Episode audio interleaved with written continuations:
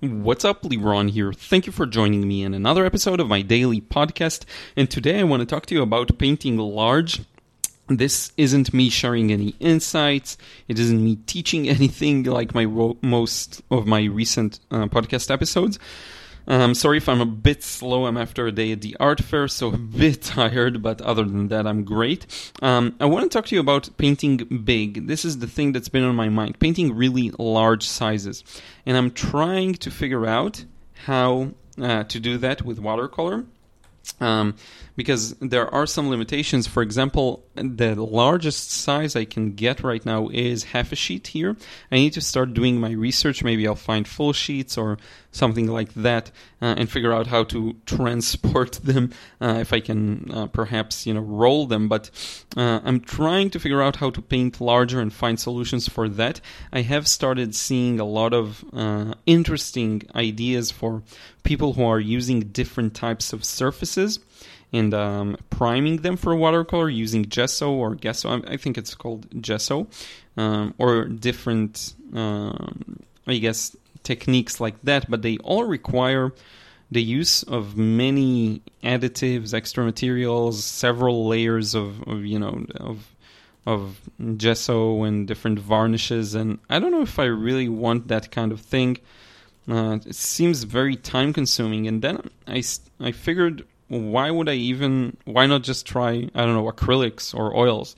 Uh, if I want to paint large, because these things, if you want to paint, for example, I saw one uh, explanation that said that you get a piece of uh, aluminum th- alloy something. I don't I don't remember the exact same thing, but it, it was actually one of the better uh, results I had.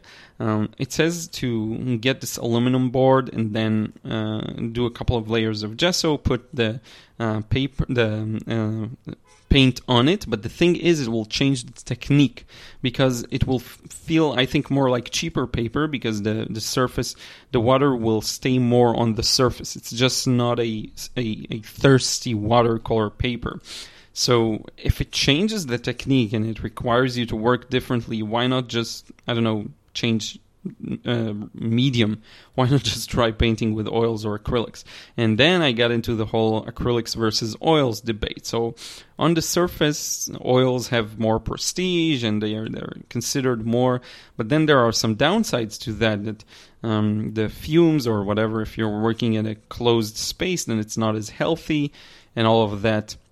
Uh, and then there's the the acrylics. Uh, are considered inferior, but then some people say they're not. I, I tend to disagree with any you know definition of inferior or superior mediums. I think it comes down to personal choice. So maybe I just need to try them out and see uh, for myself. I guess that's what's gonna end up happening. I have acrylics already, and uh, I think I'll I'll give these a try to get started and just figure out what I think about using them because um, I do want to paint larger for several reasons. First, I guess it just can sell for higher prices, and it's considered more, and it it's a way of reaching more audience, um, I suppose, because some people do look for larger pieces. Um, though I believe there's enough people out there to to you know want smaller paintings as well. But I do want to open up that option.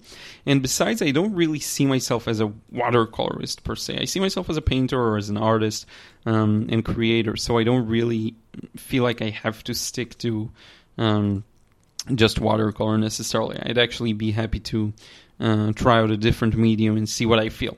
So uh, this is big news. Actually, I I shared it like it was no biggie, but it's actually big news because it means I may try a new medium soon.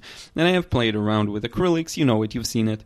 Uh, probably a lot of you have seen it because uh, I posted it in many places, even an email. Uh, that I sent to my followers.